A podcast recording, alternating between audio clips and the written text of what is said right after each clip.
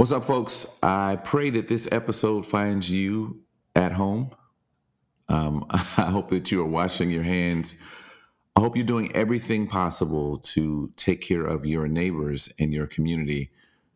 By washing your hands, staying at home, wearing a mask if you're in public, if you have to be out in public, uh, because this is how we flatten the curve. This is how we defeat COVID 19 and the coronavirus by collectively doing our part, which is to stay at home. Um, and I just want to say, you know, I've done a couple episodes to try to help us while we go through this COVID 19 um, crisis. They were episodes that I had not planned on doing. I brought some people back from uh, last season to talk about things like uh, when we had Kathy Khang talk, come and talk to us about um, the the outbreak of racism uh, that has been running parallel with COVID 19. And, and, and that still remains the case. I mean, at the end of the day, white supremacy is going to white supremacy. So we're now starting to see numbers come out that the, the COVID 19 disease, the coronavirus, is disproportionately affecting communities of color. Duh. Anything tragic that happens will do that because that's how white supremacy is designed. Uh, we also had an episode where we talked about our mental health last week, Danny Fitch came back. And if you haven't listened to those episodes with Danny Fitch and Kathy Khang and Rolando Lamb, talking about our spirituality, talking about our mental health, and talking about not being a racist during this time, go back and listen to those episodes. Uh, but today I want to share with you an episode that I recorded about a month ago. Uh, I was trying to bring to light voices of women during Women's History Month to elevate our consciousness and, and to allow us to to hear the perspectives of women talking about things that are important and things that matter for all of us. Because too often the voices that we hear about everything are male voices, white male voices. But um, for this particular episode, that was supposed to be a part of Women's History Month last month, I'm talking to a a clergy friend of mine from uh, Manhattan she works at an incredible church. I, I, wish that I lived closer so I could go to it. It sounds like my dream church if I were to go to one. And um, she comes on the podcast and talks about things near and dear to her heart. And one of those things is reproductive justice for women. And I will just briefly say this. I remember in 2016, and, and even today, when I talk to um, any of my brothers and sisters who come from my tradition, my faith tradition, which is Christian, a lot of them have a very hard time moving beyond this particular issue when it comes to how they see themselves and how they approach a voting booth. So we have an interesting conversation around that that I want to share with you. I want you to take a listen to. I want you to share with your friends um, because I, I, think it's important as we head into um, making another decision about who we want to represent us in this country as Americans. So, uh, this is episode, I don't even know which episode it is. I want to say this is episode 25, actually. Episode 25 of Existential. Let's get into it. This is Existential, the podcast that reminds us that we're human first before we're anything else. And from that place, we can hear each other's stories and experiences as we wrestle with issues of justice, faith, and culture. I'm your host, Corey Leake. Thanks for listening.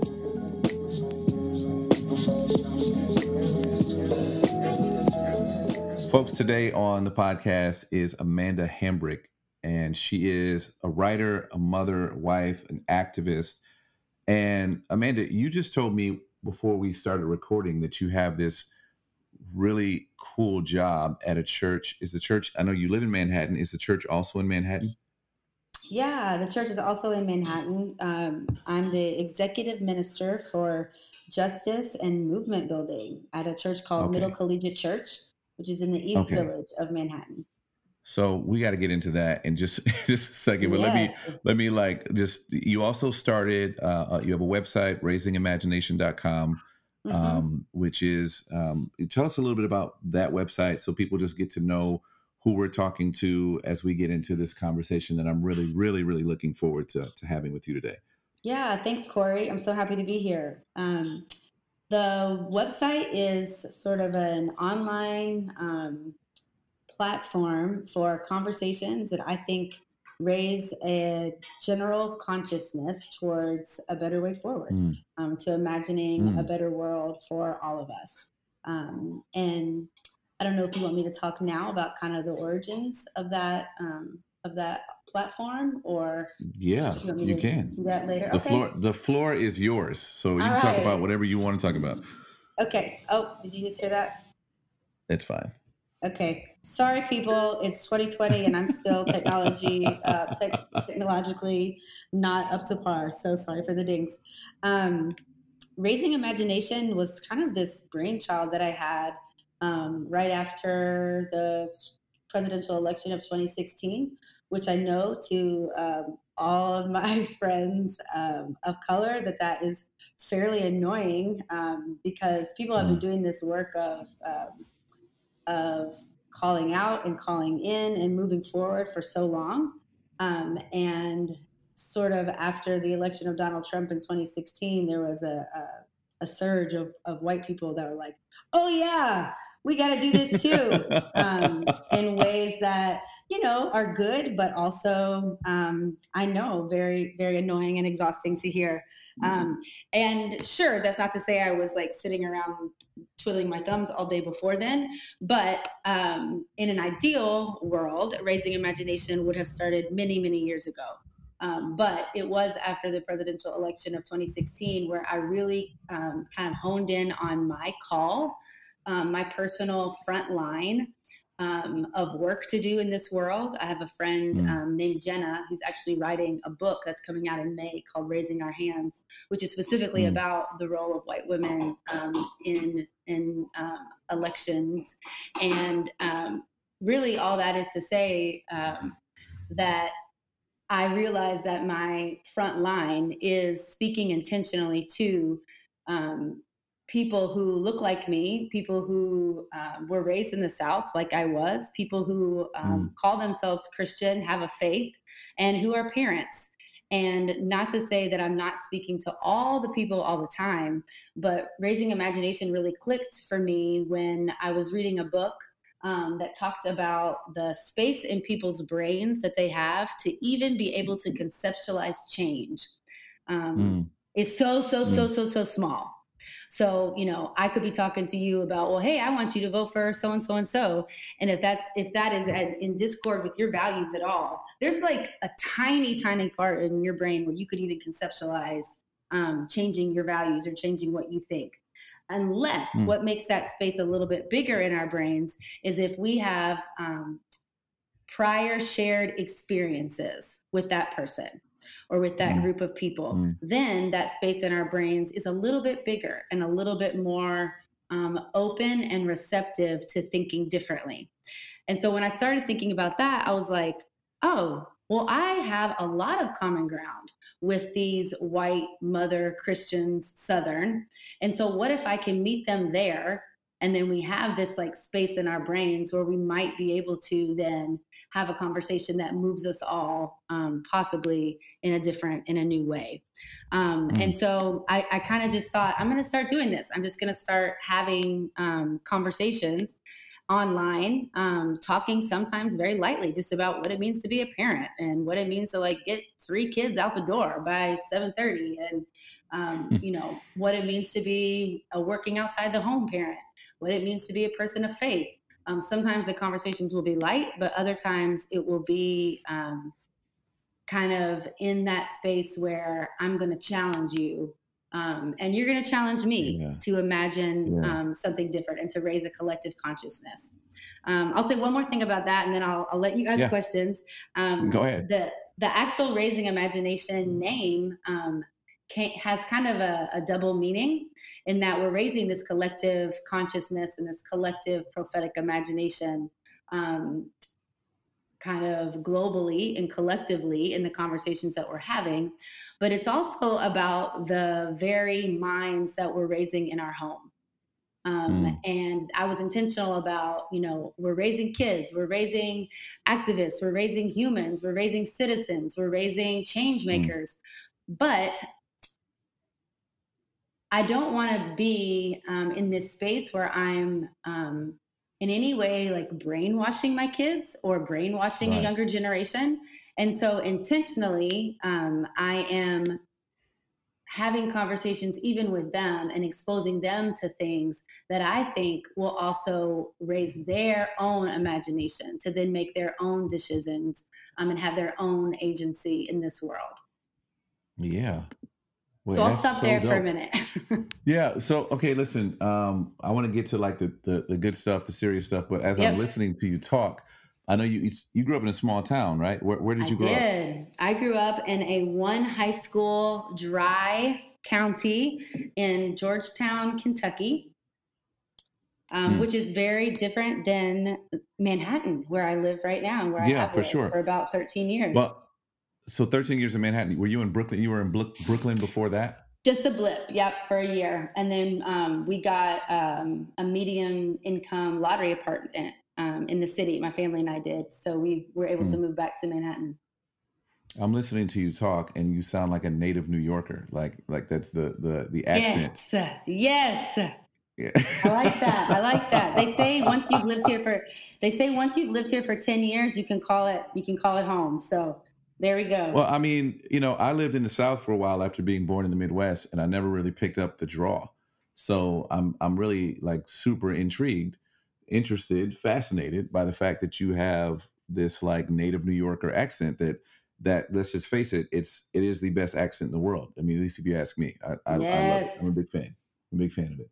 So, okay, you are you you said so much just in when you were talking about raising children, and and I wanna I wanna stay there for a moment because not too long ago I did an episode where I talked to my kids, and my kids sort of explained their experience with racism at school and mm. a lot of mm. people asking me like parenting questions right and and i haven't uh, yet answered those so since i'm talking to you and this seems to be a, a real thrust of what your work is how do you see the role of parents now uh, especially white mothers mm-hmm. Um, mm-hmm. and fathers who are who are listening to this right now who want to raise children who are um, anti-racist and who are are really fully involved in you know in not allowing kids to be bullied because of the race or or how how would you tell a parent to I don't want to say raise their kids. I don't. I don't want. I don't want to be messy and have you telling yeah. people what to do. But you know. But what is what is the work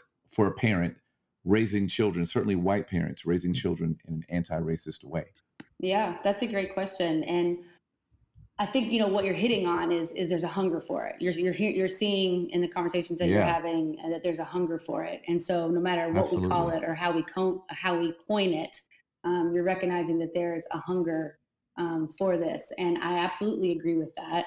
Um, I think that's best case scenario, right? That that there's a hunger for it. Mm-hmm. Um, so people listening yeah. right now, thanks. You know, like that's um, that's a, a great first step and a good place to be in it's the the people who don't think that this is work that they need to be involved in who most concern me um, and who I think are are um, the most detrimental um, to all of our liberation. Yeah, um, honestly, sure.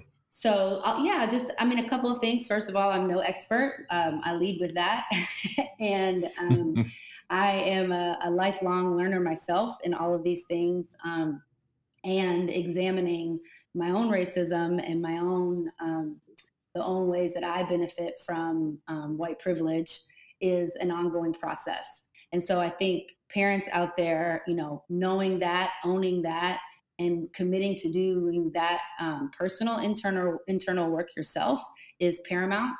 Um, mm. Hmm. Before we can think about then what's that going to look like um, to to the little people that are around us, yeah, um, and yeah and you know and just a word about about parenting too you know yes there's there's moms and there's kids in our homes but i also like to think about parenting with its universal implications of the the the kids that we're raising in the park and the kids that we're raising in our schools and in our houses of worship um, so even if you're someone listening to this who doesn't have biological children that are your own um, don't kid yourself to think that um, young people all around you aren't watching you and aren't learning from you. Don't kid yourself in thinking that you're not also parenting and mothering them um, every day as well. Mm-hmm. Um, mm-hmm. So one of the things that um, that my husband Graham and I really try to do is um, have the conversations with our children who are now five, five, and four um, that growing up we didn't have. And um, you know, hey mom, hey dad, I hope you're listening to this at some point too. Um, we we both have wonderful relationships with our parents um, and can attribute a lot of who we are in this world, obviously, to them. But this these are not conversations that we had when we were growing mm. up. They just weren't.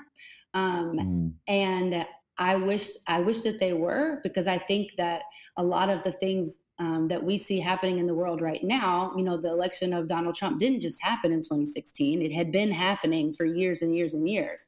Um, right, and it's right. and it's part of a long, long line of a much bigger systemic sickness that this country has.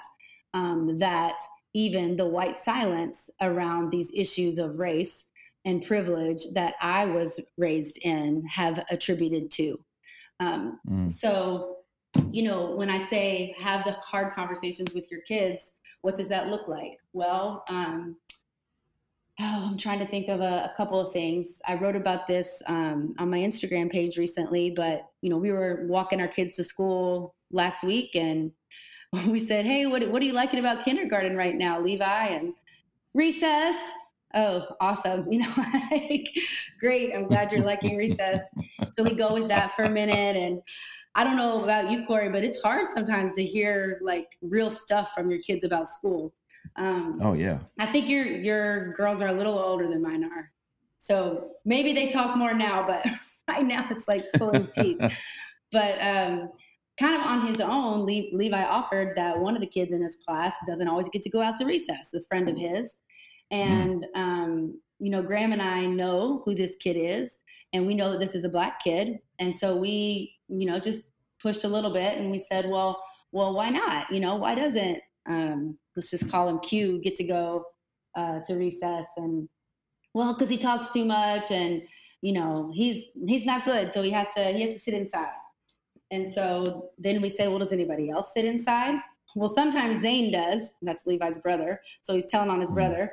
so we're like, okay, awesome. Um, does Zane sit inside as often as um, Q does or for as long? No, no, no, he doesn't. And so we said right right then we said, well, we don't know that that's happening in the best way that it should. You know, Q has mm. black skin, and um, in this country, mm. young black boys and young black girls um, are thought of by a lot of people to act out and to be not as well behaved as young white boys and young white girls. And we don't think that's okay. And so here is something that you could do next time you see Q sitting inside during recess. You could um, say, hey, was anybody else acting out today? Or even, Levi, you could say in your five year old body, I notice that he sits inside more than other people. And I wonder if that's because he has black skin. Dang. And, you know, that's something that may seem like, wow, that's that's a yeah. thing. But if we don't um, encourage and empower and equip our young people to do like a action reflection, as we like to say at Middle Church on our staff, about what just happened, then how can we expect that in 20 years we're not going to have another Donald Trump in office? Um, how can we expect that anything is going to change if we're not giving young people, young white people, agency to call out something that doesn't look right or feel right in the moment? How can we expect if we're not giving them those tools that things are ever going to change? Um, so having difficult conversations, not acting like, um, you know, people don't see color, that kind of stuff. Like, hopefully, we're all in a space now we recognize that that's bullshit. You know, like, no, like, yeah, right, right, mm, right. That's a real thing. So, what do we do with it? So you just said something, and when you first when you first said it, I was like, man, that's a lot to ask of a five year old. But then I was reminded of the video that was going around last week, and I, I, I, still haven't watched the entire video. No, I can't watch it either, Corey. I know what you're about to yeah, say. Yeah, so it's a six year old in Florida who was taken to jail and put in handcuffs. Uh, this little girl is is is crying and wailing and and saying, "I don't want to go with the police." As she's leaving the school, and so my second thought was, well, if we're going to take six year olds to jail, then maybe it's not too much to ask of our five and six year olds who um, are being raised with a certain amount of privilege to to stand up and advocate for their fellow five and six year olds. And I hate that that's the world that we live in, but it is the world we live in. But it is, yeah. And no, I'm right with you. I mean that that I, I read like headlines of that video, and I you know I have a family WhatsApp chain that was like, oh, you know, where everybody's. I'm like I can't even listen to it because I know how bad it is, and that's also yeah. my privilege, right? Like I don't have to listen yeah. to that because it's not my daughter, right. and it's not right. my daughter because I have white. I have a white daughter, and so I do think you're absolutely right. Like that's not okay. We can say in one breath, we all can agree that that is a horrible thing that happened.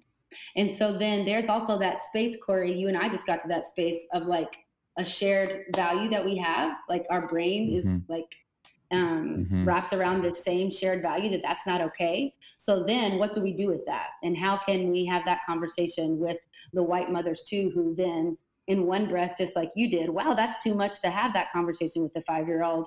But yet, I don't want that for my daughter either. So here is a thing yeah. that you can do.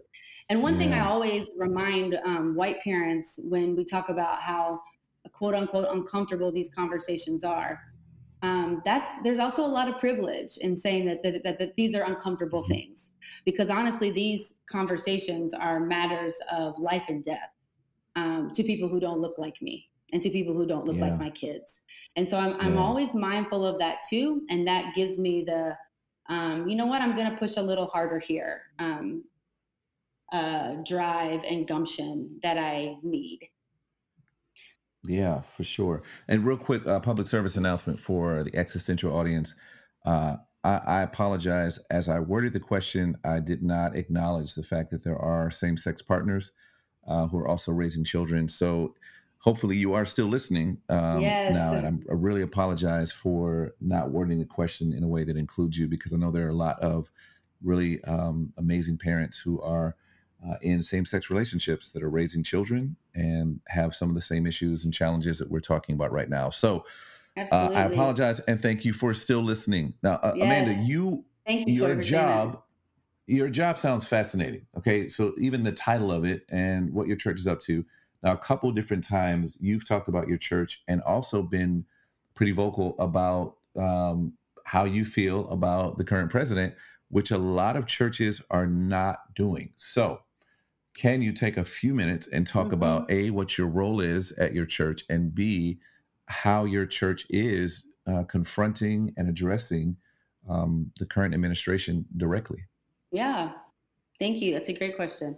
Um, you know i said a couple years ago that i also got uh, I will get to this, but a little side note: I got pretty disillusioned by the church also right after the 2016 mm. election, and um, mm you know, I remember I was um, working in a different church then, and it was the day after the election, and I'm just like falling, you know, like, or I guess it's the Sunday after, um, and like we, they weren't saying anything, like just weren't even talking mm. like anything had happened, and I was like, right, right this is right. not, this is not it, you know, this is not it actually. Um, and so I, I quit that job, and I said to myself, "There's only a few churches that I know that are doing this work." Publicly that are doing this work well right now, and Middle Church was one of them. Um, so I kind of got my uh, sought this out. I would like to think as much as they were seeking out uh, seeking out me as well, but but time will only mm. tell.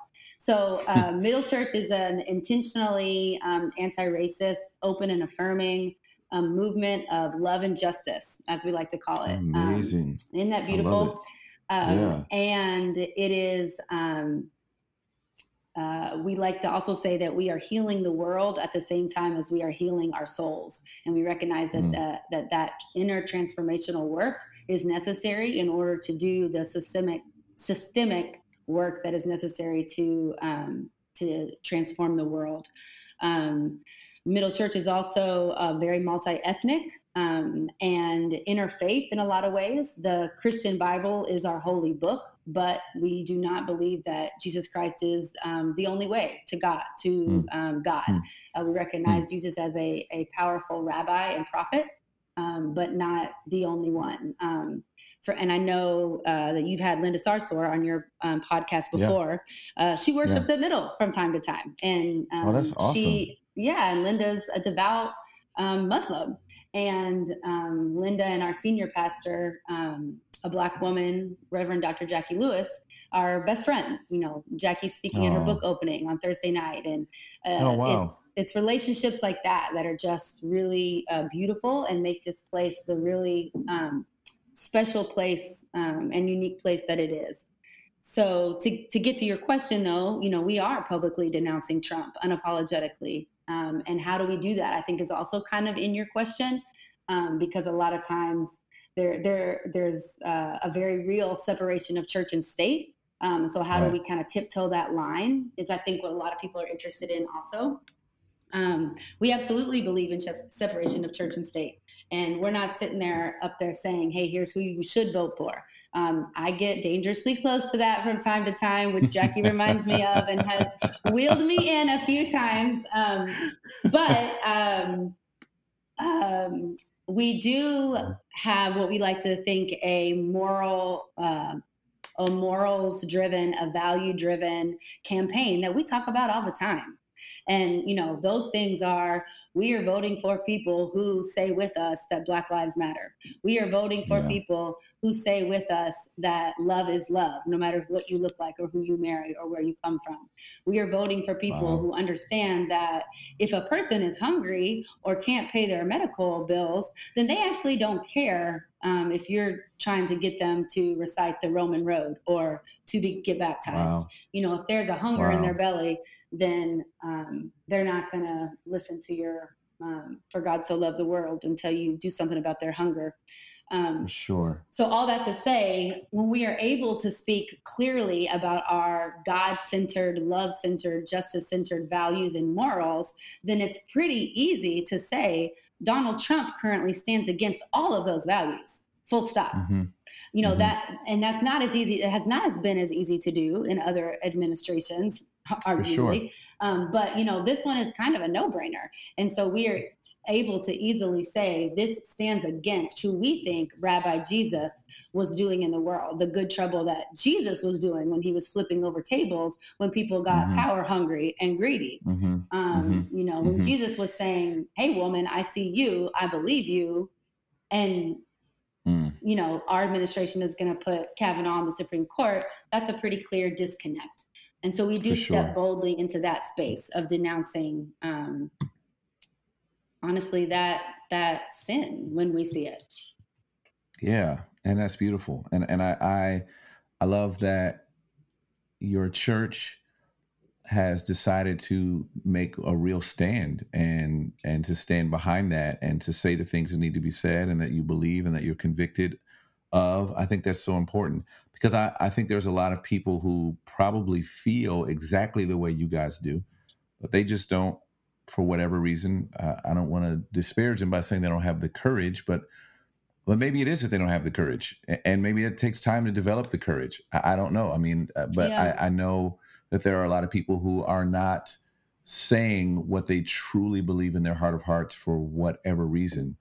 Uh, and I just, whenever I come across people who are, I just feel like it's such a breath of fresh air.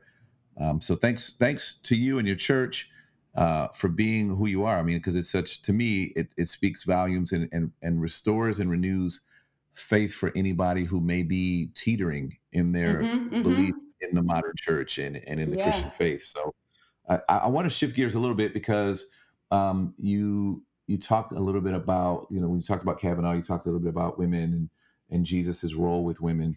And I saw something on your Instagram actually. So this is a question that I didn't tell you I was going to ask you. So, okay, what's up? you said it, it, the Instagram was this. I think you were uh, sharing someone else's, but it was on your Instagram story. It says, okay. "We teach girls shame. Close your legs, mm-hmm. cover yourself. We make them feel as though by being born female, they are already guilty of something. And so girls grow up to be women who cannot say they have desire, who silence themselves." who cannot say what they truly think, who have turned pretense into an art form. That is such a statement. And I feel like something that you deeply believe. So could you talk about that during this Women's History Month? Yeah. About like the, the that statement and what it means to you and, and the message that it conveys to the world. Yeah, absolutely. Um, you know, I think people are hurt by the church, big church, um, big C. Yeah, for sure. In a lot of yeah. ways. Um, a lot of the ways that we talk about our um, our LGBTQIA plus family um, who have not been welcomed in the church. Um, yep. And yep. Middle has a lot of those people. Um, you know, awesome. there there's a lot of different um, reasons why people have been hurt by the church. But I don't think we talk enough about um, the evangelical Christians um, who really do preach this purity culture to young girls. Mm. And, mm. you know, even I was raised in that. And I grew up in a quote unquote moderate church um, that had, you know, women deacons, for instance. But, you know, I would, I worked a church camp every summer um, who gave me a lot of good things. But we spent more time, Corey, every summer in our training talking about what, what, girls, what we could not wear mm. on stage. And when we were, you know, leaders than anything else. Hmm. Did we talk about bias in teaching or did we talk about um, you know, any of the things that, you know, I think you and I would agree would be things that we might right. want to equip leaders with. Yeah. Nope. Yeah. What did we focus on? Oh, uh, your bra strap cannot be showing if you're doing this. Make sure God your skirt is this low. Make sure this is here. Make sure this is that. And anytime we would push back a little bit, like, but what? What? It was like, oh, like, no, listen, please. We want people to be able to worship here. Well, fuck that excuse my language you know like it, and and i didn't have i didn't we did not have um, at least I did not have growing up in the middle school and in high school, and really it wasn't until after college where I began to um, expand my circle and recognize that really that was harmful and so messed up and 100% mm. contrived by a um, patriarchal system designed to control everything about a woman's experience. Um, yeah. So I am pretty passionate about that. If you can't tell, um, because I think it, it, I think it intersects and seeps into so many things that are that we're still see happening today, right?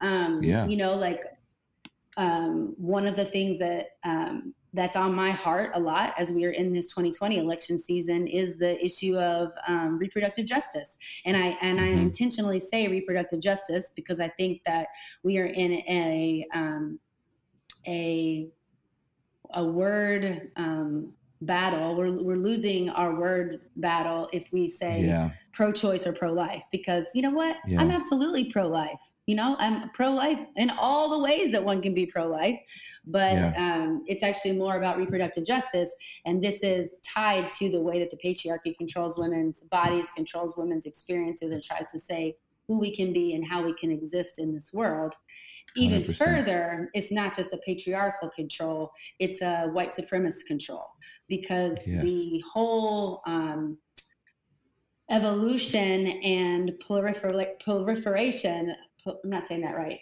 um, proliferation of the um, pro life movement, to use it right here, um, mm. is racist. Those roots are racist. You know, when segregation mm. really began to finally end in schools, white moderates, white evangelicals freaked out and were like, well, what can we have control of now? What can we organize mm. around now? How can we still be in power? And they chose mm. reproductive justice. And and wow. white women don't know that. White Christians don't know that. Um, and that's also intentional because you know white silence is is um, what allows white supremacy to continue and to thrive. Um, and so all these mm. things are intertwined and connected and um, related to how we um, vote, how we move, how we parent, um, and how we exist in this world. Wow. so, okay, so I want to stay here with reproduct- reproductive justice for, for a little bit. Because I was reading this book not too long ago. Uh, it's called The Patient Ferment of the Early Church. And What's talks about called? the church the, the, the, patient ferment of the early patient. church. Nice. Yeah, and it talks about the like sort of second and third century church. And one of the things that struck me as really interesting was that um, a woman during that time, if if she were uh, to convert to Christianity or, or be baptized or become a part of of a Christian community, and was married to someone who wasn't, um, she was still under the control of that man, and that Mm. man could uh, tell her that she had to abort the baby, um, and that man could could tell her like she had no choice if if that Mm. man did not want the baby, that that woman would have to go out to wherever they had this sort of um, really this sort of trash area where they would put the Mm. babies to die. And no matter how she felt about that, she had to do it. And I thought about the choice of our modern conversation when it comes to women's reproductive rights Mhm. that we are we are once again in a situation where on the in the on the flip side we are telling well at least some want to tell a woman what she can or cannot do when it comes to having children. Um and I- i'm fascinated by this conversation as a person of faith and you being a person of faith.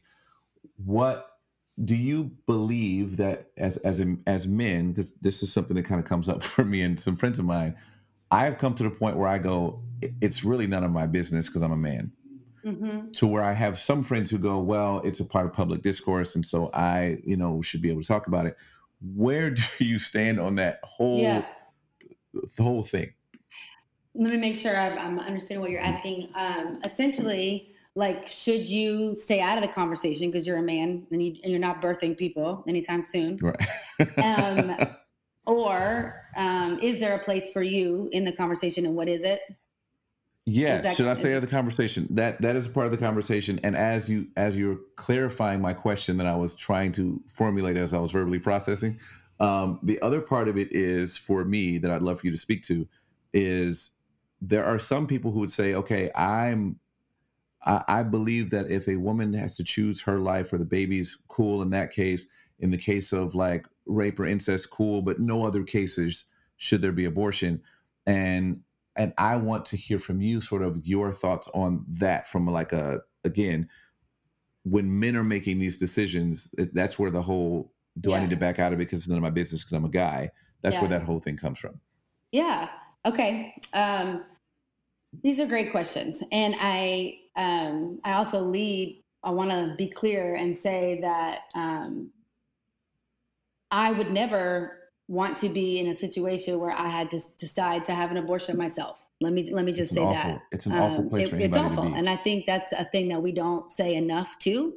You know, now we're Yeah. just we're issuizing it in a way that it's that we're almost acting like it's an easy decision, even for women Yeah. who decide to have abortions, and that's not Yeah, true. It may be true for someone, but women themselves also aren't monoliths in the way that um, no um, group in society is a monolith, and so to to downplay the complexity and the um, difficultness and the intentionality in anyone's decision to have an abortion or not is also not right. Um, so I think Mm. that that is that is uh, definitely part Mm. of this. Um, Yeah. From a strictly political sense, here's where I can say, you know, full case, case closed. We don't have, we shouldn't have to think about this anymore. That the decision isn't the government's, right? Right. The decision Right. is that person who only themselves and their God, whoever that God is, their divine creator, um, know what's best in that moment. And that is not up to somebody in the White House, somebody on the Supreme Court, somebody um, anywhere else. And so, honestly, that is one of the main reasons why I don't think it should even be up for discussion because it Mm. is no one's decision but the person who is currently making it. Um, whoever Yeah. that person is, you know, case closed. Yeah. And the fact Yeah. that we're even acting like it should be somebody else's decision is again evidence of the patriarchy um, and, and white supremacy wanting to remain in power and in control. Um, Mm. but to take it a little bit, you know, deeper, which I think maybe from um, a pastoral perspective, you know, I am an ordained minister. Like, how do I wrestle with this? How do I deal with it myself? Um, you know, I I do believe that part of um, co-creating um, and being made in God's image and God wanting to be in relationship with God's people, with each of us, is then me stepping out of that process and saying, mm. like, I have to trust, you know, part of what it means to be a feminist, part of what it means to be um, a person of faith is trusting and believing that every person has the agency and the ability to make decisions for themselves. Mm. And then mm. I don't have to carry that burden anymore. Like that is, mm. I don't have to carry that burden. I don't have to carry that, you know, that that consequence. Um, you know, that that you may have life, that you may have it abundantly, that you may co-create with me, um, means that that I have to trust that every person can do that and trust that they will do that well. Um, so wow. it, this conversation specifically, the things that um, kind of trump where people get stuck, which is, but you're aborting a baby, you're killing a, a baby. The the bigger issues of, but systemically, this is an issue of control and power and race yeah. trumps that for me. Systemically, these are issues of government, you know, making a decision about someone's body or the person. That trumps that for me. Um, you know, me trusting and believing that an individual can make that best decision for themselves trumps that for me. Um, mm. And then let me just say one thing about um, your, um, and it is a healthcare issue too, right? I mean, I think like all of this is a is a community planning, family planning, um, healthcare issue, access to um, being able to have resources and make decisions like this um, for for ourselves is also a larger public health issue that I that I'm passionate about. Um, and you know, what's your role in that, Corey? Like, what's my husband's role in that? What's any um, person who identifies um, as a male or um, not as a woman's role in this? Um, I think it is to to still speak to still speak your truth and to speak um, how how you feel about this. You know, obviously, if you're a person who thinks like I do, be an ally. You know, like um, step up and say something, and and mm-hmm. be be the person who also has a front line of people who have shared similar experiences as yourself. Yeah, yeah. Well, that I think that's really helpful. I think that's a really helpful way to look at it, and I think as you were talking about it and, and talking about what trumps um, the issue for you or, or, or, what, what rises to the surface for you um, are about dismantling patriarchy mm-hmm. and white supremacy. And so, and, and, for a lot of voters, I, I remember talking to people back in 2016 and they could not get beyond the um, the abortion issue. They just no, they could not get couldn't. beyond that, and they still can't. They were stuck there. Yeah. So how really... so how how would you help a person who is stuck there who says I'm I'm wrestling now with the tension of I I'm not an advocate of white supremacy or patriarchy, but I'm wrestling with this tension of you know how how I grew up mm-hmm. when it comes to abortion and, and and my conservative roots. Like how how yeah. how do you talk to those people? Yeah. Well, first of all, I would say that actually you're not. Um, and, an advocate for uh, racial justice and for uh, women's empowerment. Um, but maybe I wouldn't. Maybe I wouldn't lead with that. Um, how how would I do it? I think I think what that's actually what I'm trying to do. Honestly, that's what I'm trying to mm. do with um, with a, an online um, movement incubator like Raising Imagination, is to um, put tidbits out there. And sometimes they're more powerful than others. Sometimes they're stronger than others. But to put tidbits out there so that over time, you know, we're growing a collective consciousness with a, with an online family. Uh, we're having these mm. conversations continually, and you're getting an inside look into yeah, but what really does that look like? Like, you know, really that's what really um, but because yeah you're mm. going to get to see some like conversations that i have with my kids when, eh, when i mess up you know and you're going to get to see mm. that this isn't just a single issue because it is intertwined to so many other things so what i would mm. say i think is join the conversation let's be in conversation about it and let's see if we can get to um, a place that way where where you might be able to feel more strongly actually about dismantling the patriarchy and about dismantling white supremacy than you are about having this single issue vote around saving a fetus. Yeah. Yeah. Amanda, one last question for you. I see you all the time active, like out in the streets of New York all the time. It seems like you're always out doing something, um, being active in promoting good in the world and, and, and the world that you imagine, the world you want to see. Uh, and you also, it sounds like you have three children, three small children. I do. So, Twin so twins and, a, and another one. yeah, and a husband. So you have a family. How are you, you know, work-life balance? Is this like, you know, conversation that we have a lot when it comes to, um, you know, the corporate world and people's yeah. careers? How are you doing it? How are you, how are you out there fighting the power and also um, raising a family at the same hmm time? Oh, that's a great question. um, I have a very supportive partner, honestly, Okay. and I know that there's a lot of um, uh, that. That's a, a thing that not everybody has. But I could not do this without um, a partner um, who is about these same things with me. Um, you know, Mm, some people ask, they'll be in a dating relationship. Well, how did you know? Or you know, what works or what doesn't work? It's like, well, we have like a certain set of values and a certain set of, set of things that both Graham and I imagine for this world together that then make it work.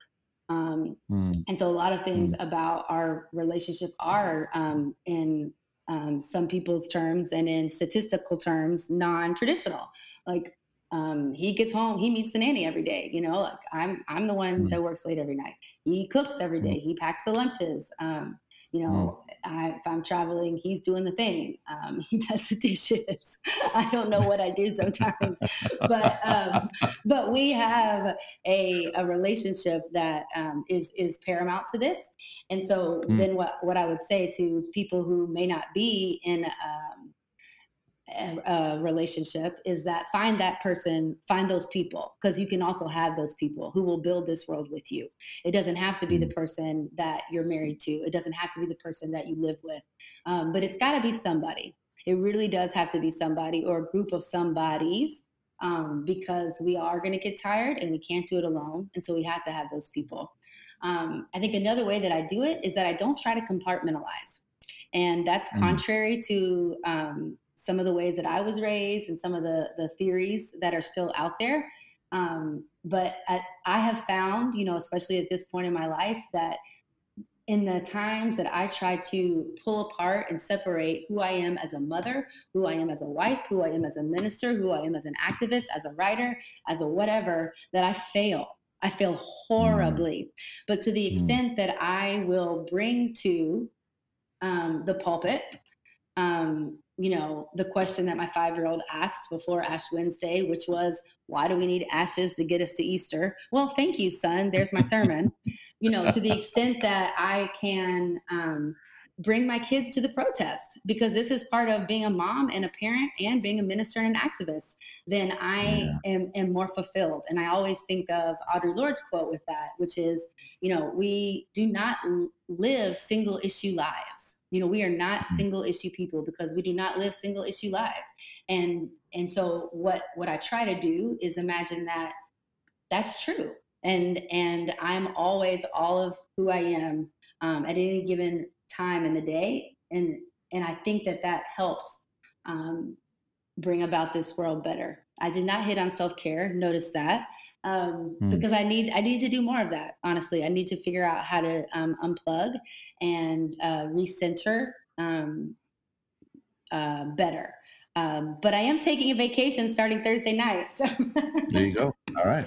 All right. Well, you know what? Then I I know how I now can be an ally to you uh, to you know reach out from time to time and make sure that you do find some time for Sabbath because um, you know it's it's such an important part of of how God ordered things for hmm all of us as human beings. It's like that. It's that moment that reminds us that we're not God and that we can we can stop our work and and the world won't fall apart. Um, absolutely so yeah, and but I would just say that that that just blessed my whole life to hear you talk about bringing your whole self and not compart- compartmentalizing because you mm, certainly do hear a lot of the compartmentalizing talk when when you're talking about you know f- for me being a father and a husband and a mm-hmm. writer, and activist, podcaster, and a speaker, and and all of those things that like you know I, I'm I'm putting on different hats, but sounds like what you're saying is I just wear the hat. You wear the hat, Corey. It's so true. Yeah.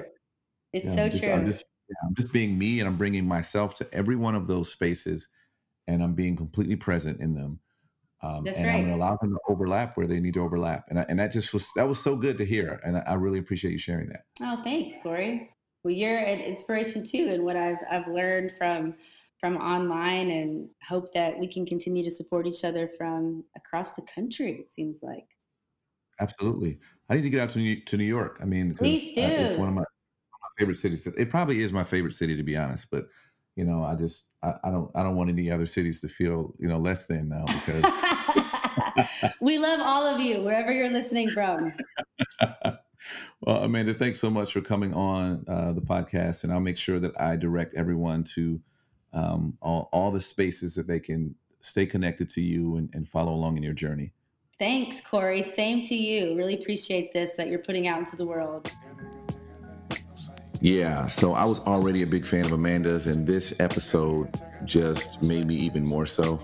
Um, if you are in the Manhattan, New York, I don't know how exactly the whole New York area works. It seems like a big, huge planet to me from out here in California. However, if you are in New York City and you are within cab, train, walking distance of uh, Middle Collegiate Church, you need to be there this Sunday.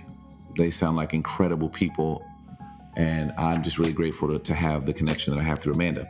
Uh, I'd like to thank Comfort Fit for the music. I'd like to thank Amanda for coming on the podcast. I'd like to thank you for listening. I'd like to thank all of you who who have subscribed, who have um, rated and reviewed the podcast. And I'd like to thank all of you who are contending for a better world with us, one conversation at a time.